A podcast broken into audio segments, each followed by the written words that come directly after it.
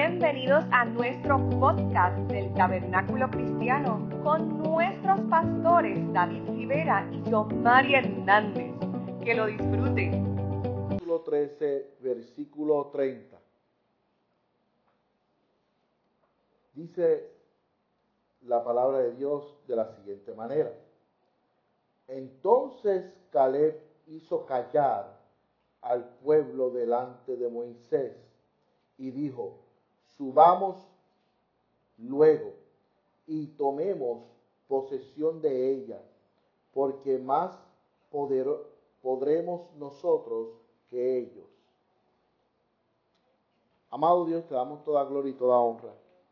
Te pedimos en esta hora, Señor, que esta palabra que vamos a emitir en el día de hoy sea una palabra para edificar a cada una de las personas y al pueblo que nos encontramos en esta mañana aquí presente, a las miles de personas que nos van a estar viendo por las distintas plataformas y redes sociales. Señor, te pedimos que seas tú bendiciéndonos de manera especial por medio de esta palabra para que nos regocijes en el nombre de Jesús. Amén y amén. Mira, mira a la persona que está al lado y dile, vamos, enfócate, enfócate. Vamos, enfócate. Gloria a Dios. Gloria a Dios. Gloria a Dios. Gloria a Dios.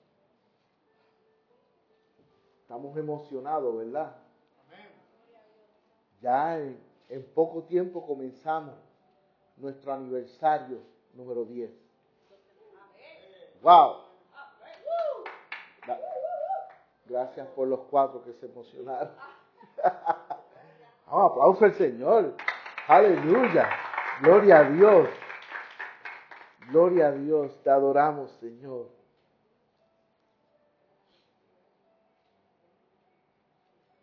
El pueblo de Dios, después de muchos años caminando errantes por el desierto, llegan al desierto de Parán, donde Moisés recibe una palabra de parte de Dios a su vida y le dan unas directrices y le dice Dios a Moisés que escoja doce hombres, los cuales sean príncipes de cada una de su tribu, y los envíe a espiar la tierra y le da una instrucción y le dice, envía a esos doce hombres que sean príncipes cada uno de su tribu. Y entonces Moisés va y se da la tarea y toma doce varones, príncipes cada uno de su tribu, y los envía. Estamos viendo que ya el pueblo de Israel había pasado varios años en el desierto, caminando, y estaban cerca a entrar a la tierra prometida. Entonces, Dios le da estas instrucciones a Moisés y Moisés se le imparte a estos doce príncipes.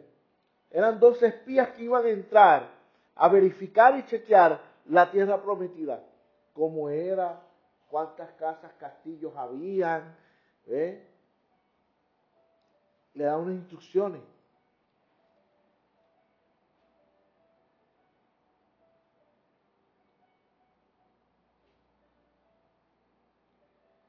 Aunque el enemigo quiera que vuelvas a Egipto, Dios te libró para cumplir su propósito en nuestra promesa. Aunque el enemigo quiera que tú retrocedas, tú tienes que acordarte que quien te envió fue Dios.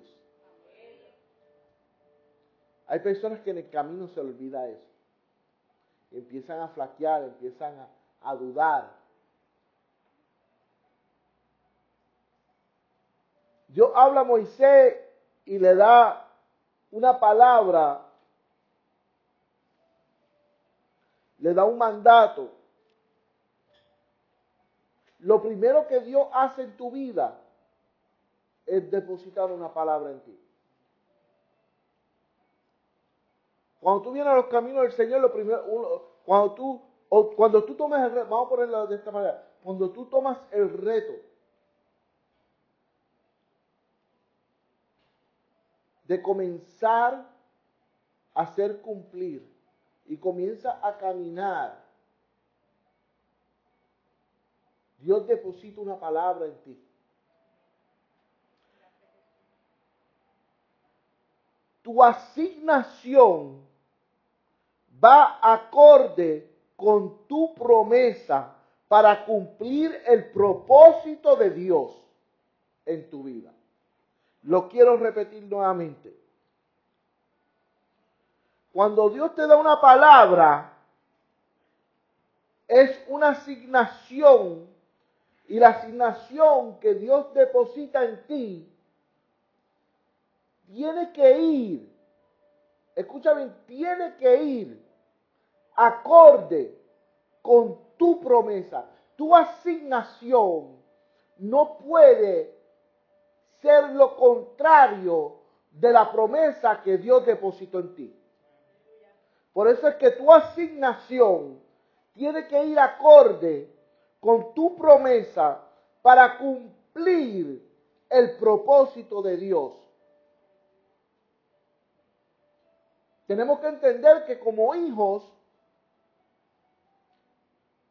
hacemos cumplir la voluntad del Padre. Y cuando hacemos cumplir la voluntad de nuestro Padre, esa asignación que es depositada en nosotros tiene que ir acorde a la promesa que Dios te ha dado.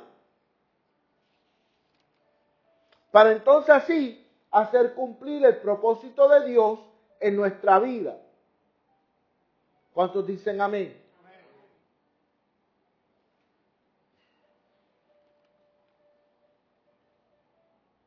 Otra de las cosas que, que sucedió fue que de todos los doce príncipes y espías que Moisés toma para enviar a examinar la tierra prometida, hubo una persona que, Dios le que Moisés le cambia el nombre. De todos, solamente escogió a uno y le cambió el nombre. Entonces yo decía, ¿por qué solamente uno?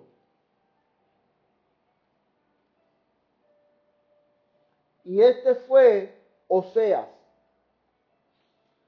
Y Oseas, el nombre le fue cambiado a Josué. Porque Oseas lo que significa es salvado, el que se asegura su entrada.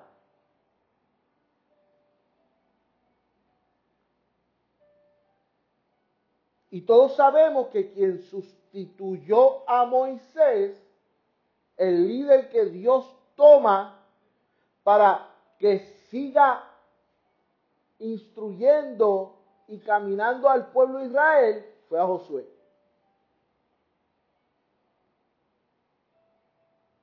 Y su nombre, Josué, del original hebreo Yahvé, que es el Salvador.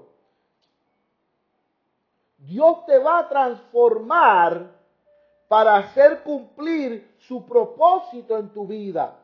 Porque Dios tiene que cambiar de acuerdo a tu promesa y cambiar tu carácter.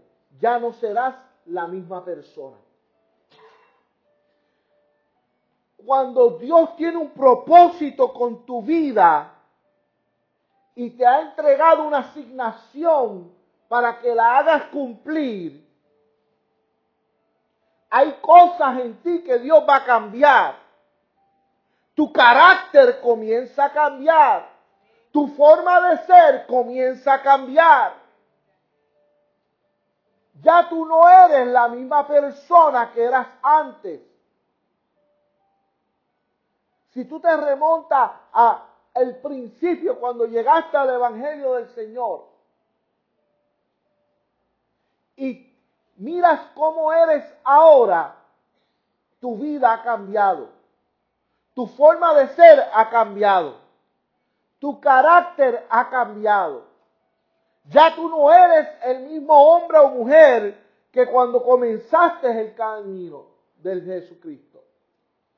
Ya no eres el mismo, ya tú has cambiado. Eres una persona diferente, con una manera de pensar distinta. Y si tú no has cambiado, avísame para volverte a bautizar y ungirte bien.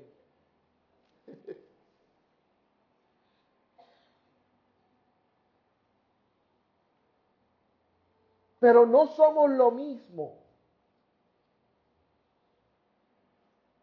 Como les mencioné ahorita, Dios te va a cambiar de acuerdo al propósito que has de cumplir aquí en la tierra.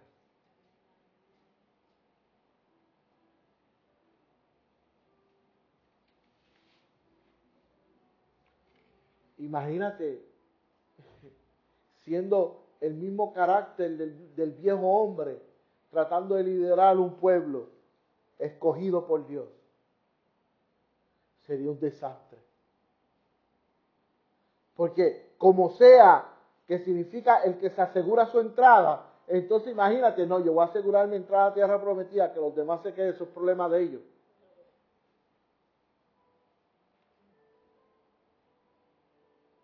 Yo siempre he dicho que los nombres de las personas es algo muy importante.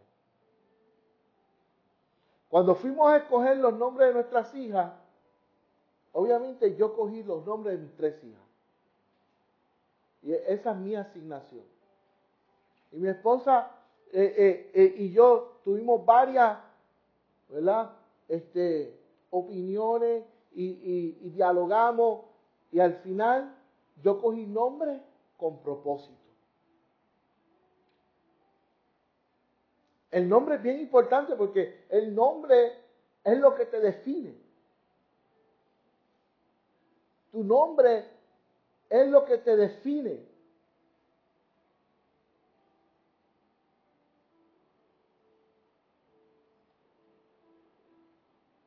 Entonces, si tú tienes un nombre que no va acorde al propósito que Dios tiene para contigo, pues entonces Dios tiene que cambiar tu nombre. Dios tiene que cambiar tu nombre a lo que Dios va a hacer contigo. Ejemplo, hay muchos que el nombre es el borracho de la esquina. Hay otros que el nombre es, mira, llegó el tecato, llegó el adicto. Hay otros que dice, llegó la prostituta, llegó la chismosa, llegó la lengua larga, llegó eh, eh, la escoria, llegó, eh, no sé, tantos nombres feos que hay que le ponen a las personas. Llegó el ladrón, mira, llegó el pillo del barrio. Mira, llegó la que le quita los maridos a todo el mundo en el barrio. Esa se ha acostado con medio mundo. Mira, llegó el mujeriego este. Llegó el usurpador. Entonces Dios tiene que, para hacer cumplir el propósito de Él en ti, lo primero que Dios hace es cambiar tu nombre. Porque entonces ya no eres la prostituta, ya no eres eh, eh, la que le quita el marido, ahora eres la misionera. Ahora eres la sierva de Jehová. Ahora eres el evangelista. Ahora Dios cambió tu nombre. ¿A cuántos Dios le ha cambiado el nombre aquí? Ah, yo necesito a alguien que me diga amén. ¿A cuántos Dios le ha cambiado el nombre aquí? Ya no eres lo que eras antes, ahora eres el pastor. Ahora eres el apóstol, el profeta, el evangelista, el ministro.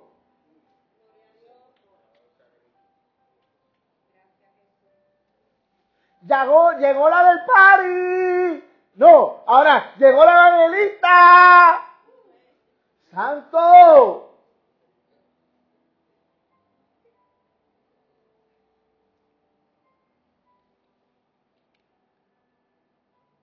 Lo primero que Dios hace con el ser humano es cambiar su nombre. Cambiar cómo lo van a reconocer. Ya él no podía ser Oseas. No que fuera un hombre malo ni pecaminoso, pero no iba acorde con la asignación que le correspondía. Su nombre ya no iba acorde con el propósito que Dios tenía establecido. Su nombre ya no iba acorde con la promesa que Dios le había dado al pueblo. Dios tenía que cambiar su nombre. Por eso, con la sabiduría que Dios le dio a Moisés, dijo, yo no puedo mandar a un espía llamado Sea, porque ese nombre significa el que se asegura su entrada. Y vaya este hombre, toma a este pueblo y se asegura de entrar y los demás me los deja fuera.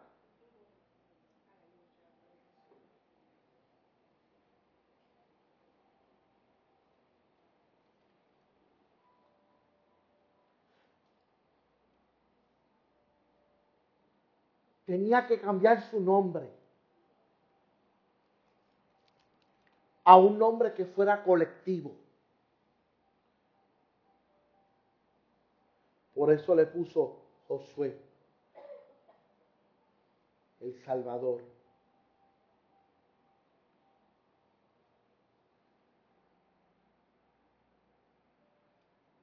Enviara a reconocer la tierra en el capítulo 13, versículo 17 al 20, dice que Moisés hizo cuatro cosas con ese equipo de 12 hombres. Moisés hizo cuatro cosas con ese equipo de 12 hombres. Fue lo siguiente. José los organizó. Eh, perdón, Moisés los organizó. Les dio dirección les dio una estrategia y lo envió a lugares altos.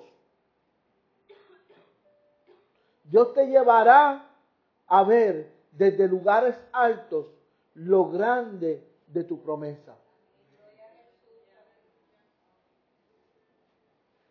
En el tiempo determinado por Dios, cuando ya tú estás preparado, porque Dios no te va a dejar ver tu promesa de inmediato a muchas personas. Dios tiene que procesarlos. Dios tiene que cambiarle su nombre primero. Dios tiene que cambiar su carácter. Dios tiene que cambiar su forma de ser.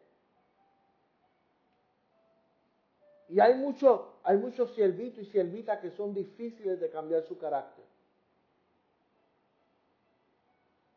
Se, resisten. Y no se resisten a sus líderes, se lo hacen a Dios.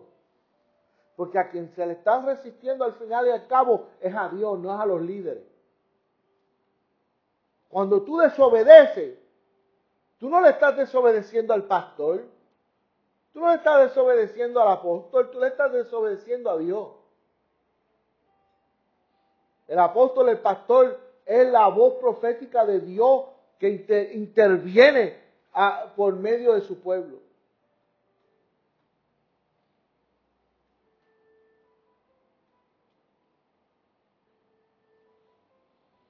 Por eso Dios tiene que cambiar.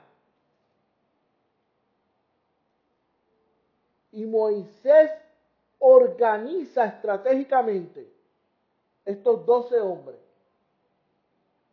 y les da esas instrucciones.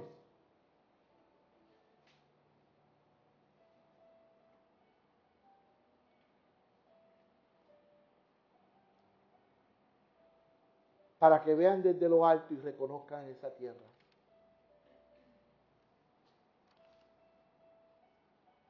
Así lo hizo con Abraham. No fue hasta tanto que se separó de Lot que Abraham subió. Y cuando subió la montaña, subió ese monte, Dios le dijo, ahora. No fue hasta ese preciso momento que Dios le dice a Abraham, ahora puedes ver cuál es la tierra prometida. Todo lo que ves hacia el norte, hacia el sur, hacia el este, al oeste, hacia tu derecha, hacia tu izquierda, todo eso es la tierra que les daré a tu descendencia.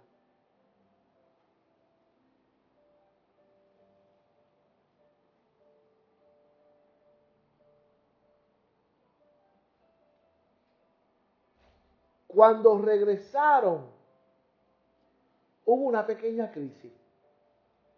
Ellos tuvieron 40 días reconociendo la tierra. 40 significa prueba. 40 significa examinación.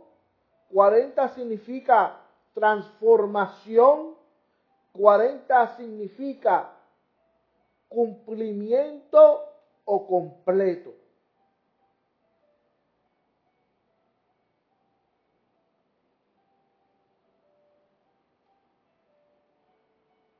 Dios te pone a prueba. Tú vas a pasar por la prueba de Dios. Cada nivel de gloria tiene una prueba. Y para tú pasar ese nivel de gloria, tú tienes que pasar la prueba. Tú no puedes pretender empezar en primer grado y al año que viene graduarte de cuarto año. Tú no puedes brincar de una escuela elemental a la universidad.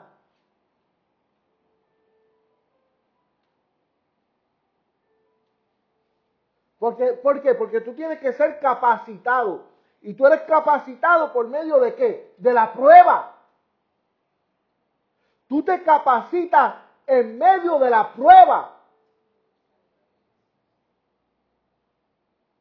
Cada examen es una prueba para saber si tú eres capaz de seguir al próximo nivel.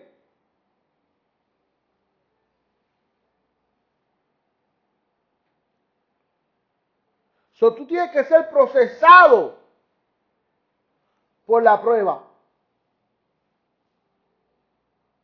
Tú tienes que ser procesado por la prueba antes de tomar el liderazgo. Antes de tomar liderazgo, tú tienes que ser procesado. No, yo llegué aquí al pastorado porque yo soy el más lindo.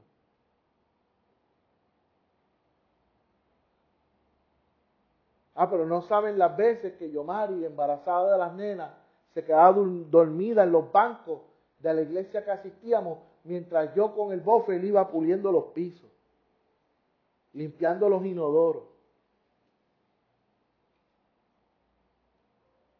Que cuando abría la iglesia yo era el primero que estaba ahí.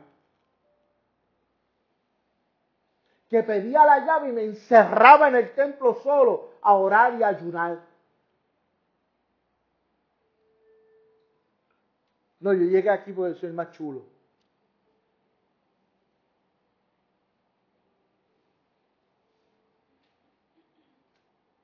Es como el refrán que dicen, todos ven la gloria, pero no saben la historia.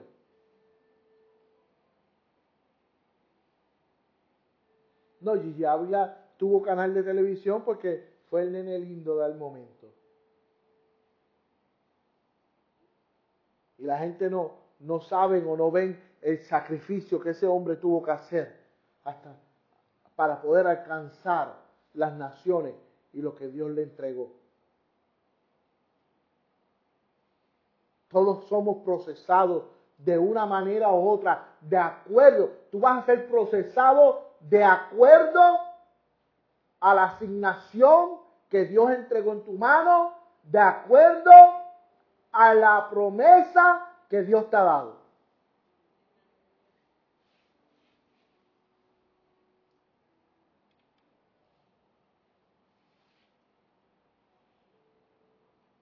Tú tienes una promesa de ser un pastor, una pastora prepárate.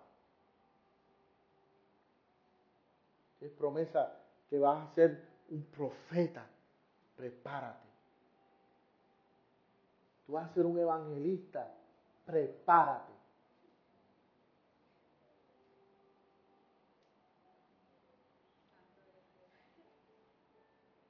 Dile al que está al lado, prepárate. Dile, dile, levántate, que esto no es hora de dormir.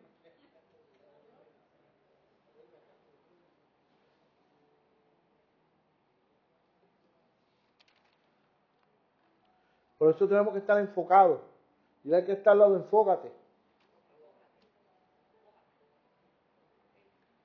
Los diez espías, hubieron diez espías que hablaron mal cuando regresaron. Hubieron 10 espías, de los 12, 10 hablaron mal. Y fueron negativos en todo momento. No se puede. Chacho, no, eso es imposible. Es que no se puede, no hay manera. No hay manera. Así fue que llegaron los 10, eh, esos 10 espías llegaron así. No hay manera, no hay forma. Entonces, lo peor de todo, se metieron por entre medio del pueblo haciendo, haciendo diciéndole eso. Chacho, no. Yo me imagino el pueblo emocionado. Dime, dime, ¿cómo, fue, cómo es la tierra de, leche y miel que Dios nos prometió? Que fluye leche y miel. Dinos, dinos. O sea, Dios te dice, te voy a entregar una tierra que fluye leche y miel y tú llegas diciendo, muchacho, leche y miel. Cali arena es lo que encontré yo. Y, y se comenzaron a hablar negativo.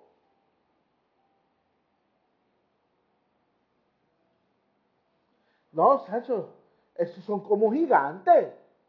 Nosotros para ellos somos como langostas que nos pisan y ya. Son muy fuertes ese pueblo. Las ciudades son fortificadas. Y el pueblo comenzó a murmurar.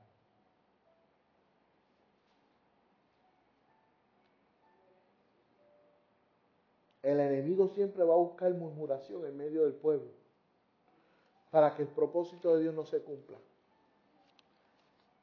En el pueblo siempre va a haber gente negativa. Yo no sé cómo van a hacer. ¿Cómo se van a mudar? ¿Cómo van a construir eso? ¿De qué manera? ¿Cómo? Yo no sé. Dios dio la promesa. Déjalo en las manos de Dios. Eso no es tu problema. Tu problema es trabajar en poja que se cumpla. Dios le dio, le que iba a una tierra prometida. Tu trabajo es y tu mentalidad debe ser cómo yo voy a entrar a esa tierra prometida cómo esa tierra va a ser mía. Pero si tú vas con una mentalidad de derrota, toda la vida vas a ser un fracasado.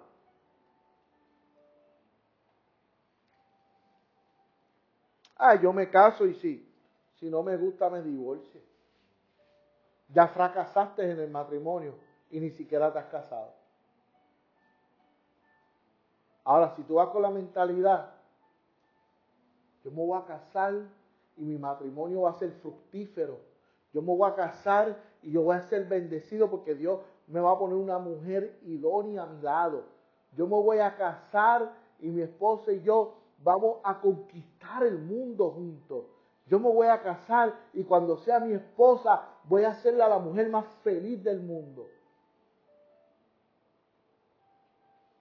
Ya ahí la historia cambia porque ya vas con una mentalidad de conquista. O tú mirabas la muchacha antes de casarte, tú la mirabas y decías, ay, yo no puedo, son, son grandes ligas para mí. Yo no puedo, chacho, esa muchacha no a fijar en mí. Por lo menos yo tuve suerte y la pastora rápido se fijó en mí.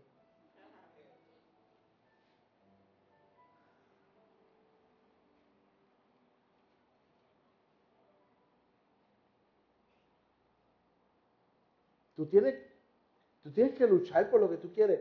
¿Cuánto tú luchaste para que esa muchacha se enamorara de ti?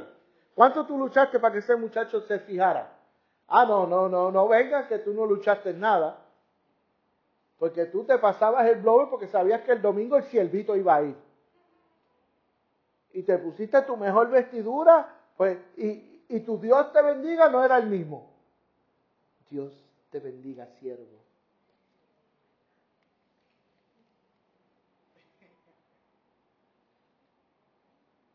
¿Cómo eran los Dios de bendiga de Cintia hacia ti? Ay, eran como más pausados, más tipo novela, ¿verdad? Ah.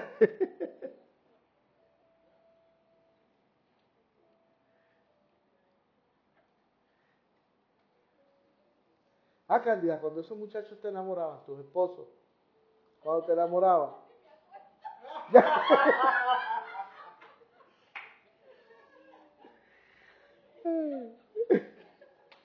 ah, ah, acá tú sabías todo remozado. Uy, ese muchacho, qué, gala, qué galán. Y ahora tú lo dices, wow, qué galón. Ay, dice, Katia, te pusiste colorada. Pero yo les traigo esto de manera jocosa para que ustedes entiendan que así como tú te esforzaste para conseguir tu pareja, así tenemos que esforzarnos para la promesa de Dios en nuestras vidas. Así como tú te esfuerzas porque tú quieres adquirir algo en la vida, todo en la vida tienes que aprender a enfocarte. Repítelo no y dile a alguien enfócate. Para tú adquirir algo en la vida, tú tienes que enfocarte.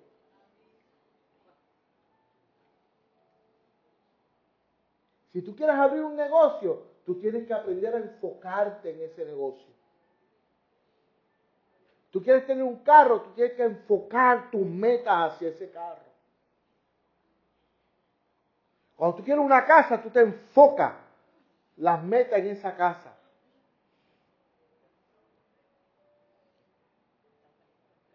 ¿Cuánto estás dispuesto a sacrificar para obtener ese carro? Esos hijos que quieren carro, ¿cuánto están dispuestos a fregar, a mapear, a cocinar, a limpiar?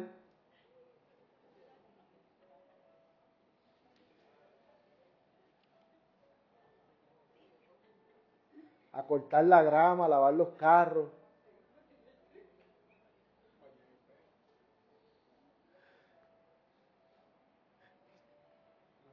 Tienes que enfocarte. Tienes que enfocarte en lo que tú quieres. Tienes que prepararte.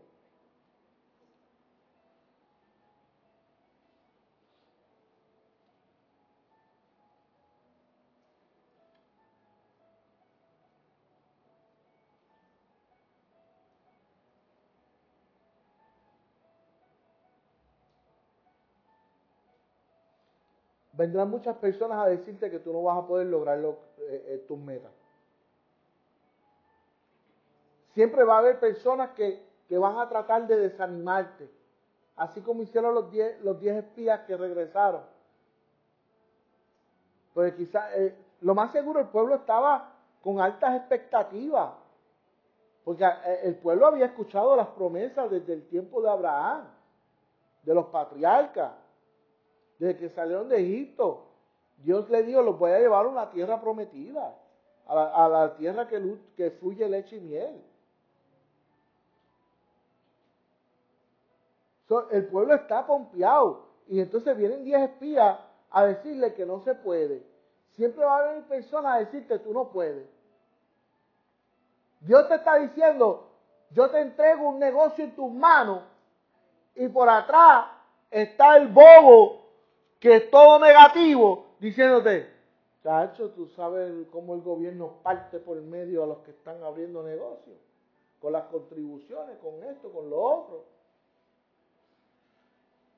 Yo te digo, vas a escribir un libro y viene alguien por atrás y dice, muchacho, ¿para qué tú quieres abrir un libro? Si hay como 20 mil escritores y todos son bestsellers, ¿tú vas a abrir un libro para qué? ¿Para qué tú vas a escribir un libro? Enfócate en lo que Dios te prometió. Enfócate en el propósito de Dios en tu vida. Enfócate en lo que Dios te ha dado. Enfócate en lo que Dios depositó en tus manos. Enfócate en lo que Dios, en el ministerio que Dios puso en tus manos. Enfócate. No pierdas el enfoque, porque el día que tú pierdas el enfoque de, de la promesa que Dios depositó en ti, es el día que perdiste el propósito de Dios en la tierra. Tienes que enfocarte. No ignorar, reprender y echar fuera de tu vida lo que te va a sacar del enfoque de Dios. Todas esas amistades que, que te digan que tú no puedes lograr esos sueños, no son amigos tuyos nada. Deséchalo. Tú por allá y yo por acá. Si tú no vas a contribuir a mi enfoque y a mi propósito, quédate allá. Que no te necesito en mi vida. El que no va a contribuir al propósito de Dios, que lo que viene es a tirar cizaña, quédate allá con la cizaña tuya, aquí yo no te quiero.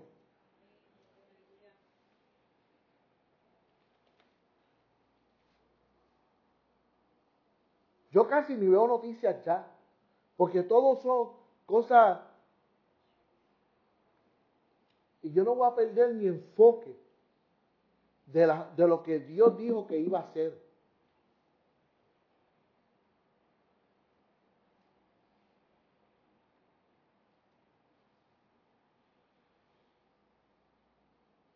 En el capítulo 13 nos enseña que tenemos que tener postura y firmeza en nuestras vidas. En el capítulo 13, versículo 30 que leímos, Caleb hizo callar al pueblo y dijo, subamos y tomemos posesión. Porque de los diez, Caleb y Josué fueron los únicos que trajeron buenas noticias. Fueron los únicos que dijeron, esa, esa tierra sí tiene leche y miel. Fluye leche y miel ahí. Mira los frutos que traímos. Mira lo grande que son estas uvas. Mira cómo son los frutos de, de la tierra.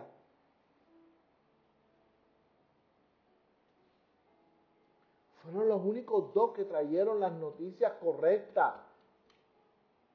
Fueron los únicos dos que pasaron la asignación de su vida.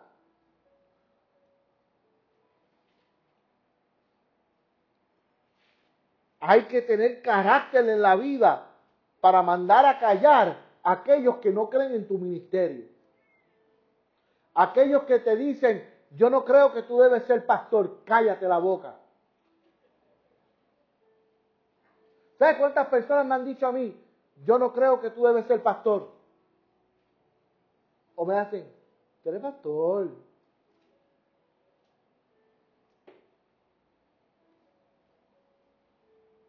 Que tú eres profeta.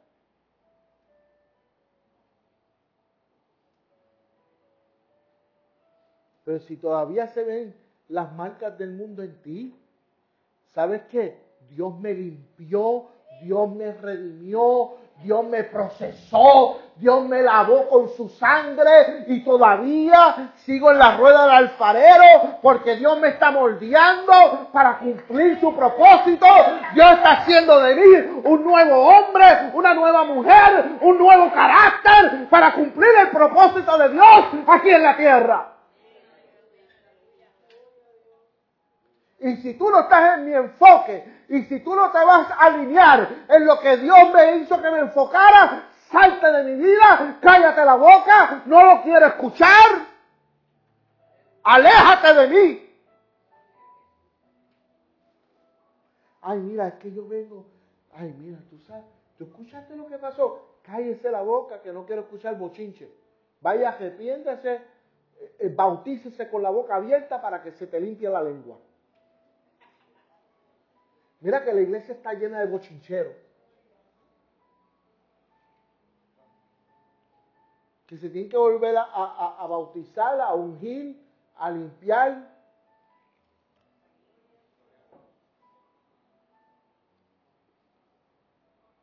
Se llaman los matapromesas.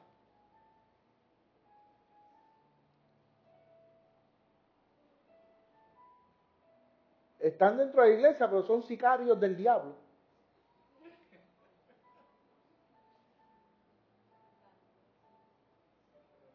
Sí, andan con unos rifles con, calibres .50 que, que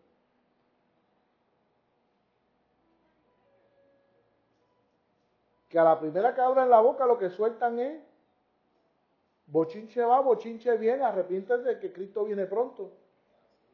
Deja de estar relajando. Todo el que escuche este mensaje deja de estar relajando. Con Dios no se relaja. Las cosas de Dios, son serias. No vengas a ocultarte detrás de, las faldas largas ni, ni, nada de eso. Yo no tengo nada en contra de eso, pero, ¿verdad? Pero no vengas a ocultarte detrás de, de, de las apariencias.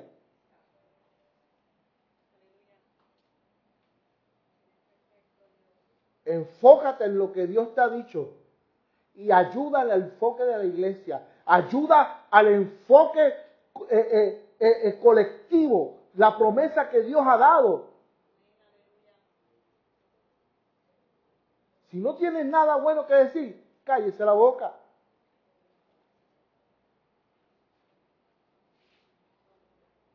Si no tienes nada que aportar que ayude al enfoque de lo que Dios prometió, silencio. Y mira, si tú entiendes que algo está mal, la Biblia no te dice que vayas a bochinchar, a pelear, a tirar, a jalar. La palabra de Dios lo que nos enseña es a que lo pongas en oración. Eso es todo.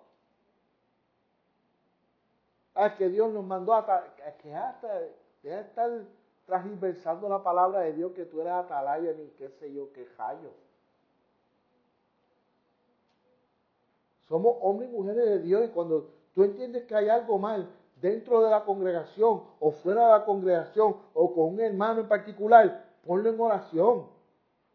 No estés criticando, no estés atacando. La Biblia dice que, que la lengua es un miembro, el miembro más difícil de controlar. Dice que la lengua puede encender un bosque que una cosita así chiquita la hacen así de grande.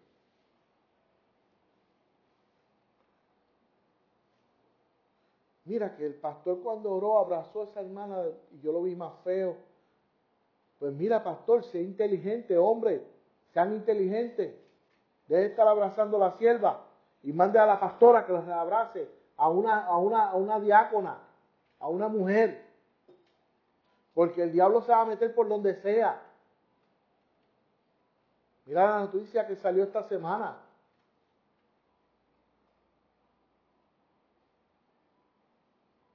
Eso da pena. Lo que le está sucediendo a Henry Castellano. Yo lo conozco. Fue cliente mío por muchos años. Y él da terapia en la oficina con su esposa.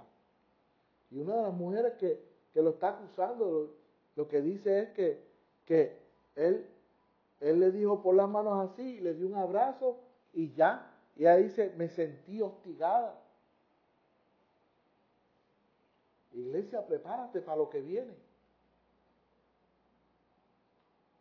Y ya las noticias de una cosita así lo pusieron así grande, ¿verdad? Que Dios revele si es, si pasó algo, no pasó algo, yo no lo sé, yo no estoy defendiendo a nadie aquí. Quiero corregir lo que estoy diciendo, ¿verdad? por si acaso, si, si acaso él es culpable de algo, que, ¿verdad? Que, que salga a la luz la verdad es lo único que yo digo. Que la verdad salga a la luz.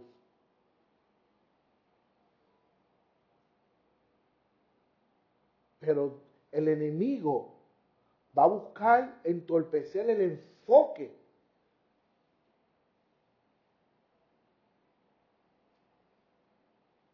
El enemigo no va a querer que se cumpla el propósito de Dios. Tenemos que cuidarnos.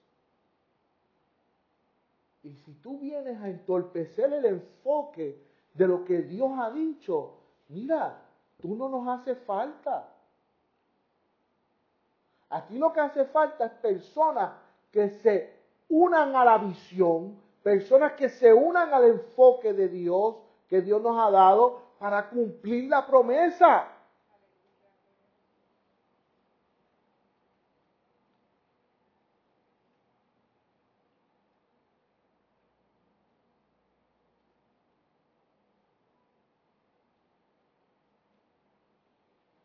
Las personas tienen que aprender a no estar fijándose en lo malo, porque siempre se están fijando en lo malo, en los errores. Y eso fue lo que le pasó a los diez espías. Ellos todo el tiempo se fijaron en, las dificultades. Ay, Dios mío, mira para allá. Esto, ay, sí, era cierto, habían gigantes, sí, todo lo que ellos dijeron era cierto, pero no estaban enfocados no estaban enfocados en la promesa, porque no es lo mismo decir, mira, esto es impenetrable, aquí no se puede hacer, esto no, no hay manera de, de conquistarlo, a decir, mira, es cierto, hay murallas como las de Jericó, hay gigantes, hay guerreros, hay ciudades eh, eh, con ejércitos inmensos, pero ¿sabes qué? A pesar de todo, esa tierra sí fluye leche y miel, sí tiene buenos frutos y es la tierra que Dios nos prometió y es la tierra que vamos a conquistar. ¿Cuánto le damos aplauso al Señor? ¿Cuántos creen? ¿Cuántos dicen amén? ¿Y cuántos creen que vas a conquistar la tierra que Dios te prometió? Pues dile al que está al lado, enfócate que vamos a conquistar.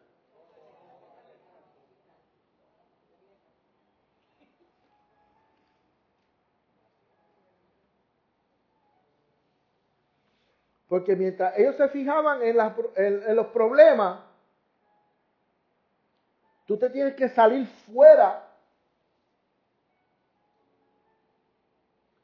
y mirar de afuera el panorama más amplio.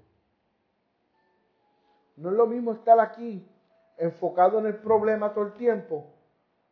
Cuando Dios lo que quiere que tú hagas, deja de enfocarte en el problema da un par de pasos atrás y mira el panorama más amplio. Ahí va, eh, ahí está, sí, yo sé que el problema está ahí, pero por aquí yo tengo un camino que me sale la solución. Y por acá, como estoy enfocado en el propósito de Dios, yo puedo ver por este otro lado que tengo paso para ir a conquistar. Y por este otro lado tengo paso para caminar de acuerdo a la voluntad de Dios. Tú no te puedes quedar enfocado en el problema. Tú tienes que buscar la solución al problema.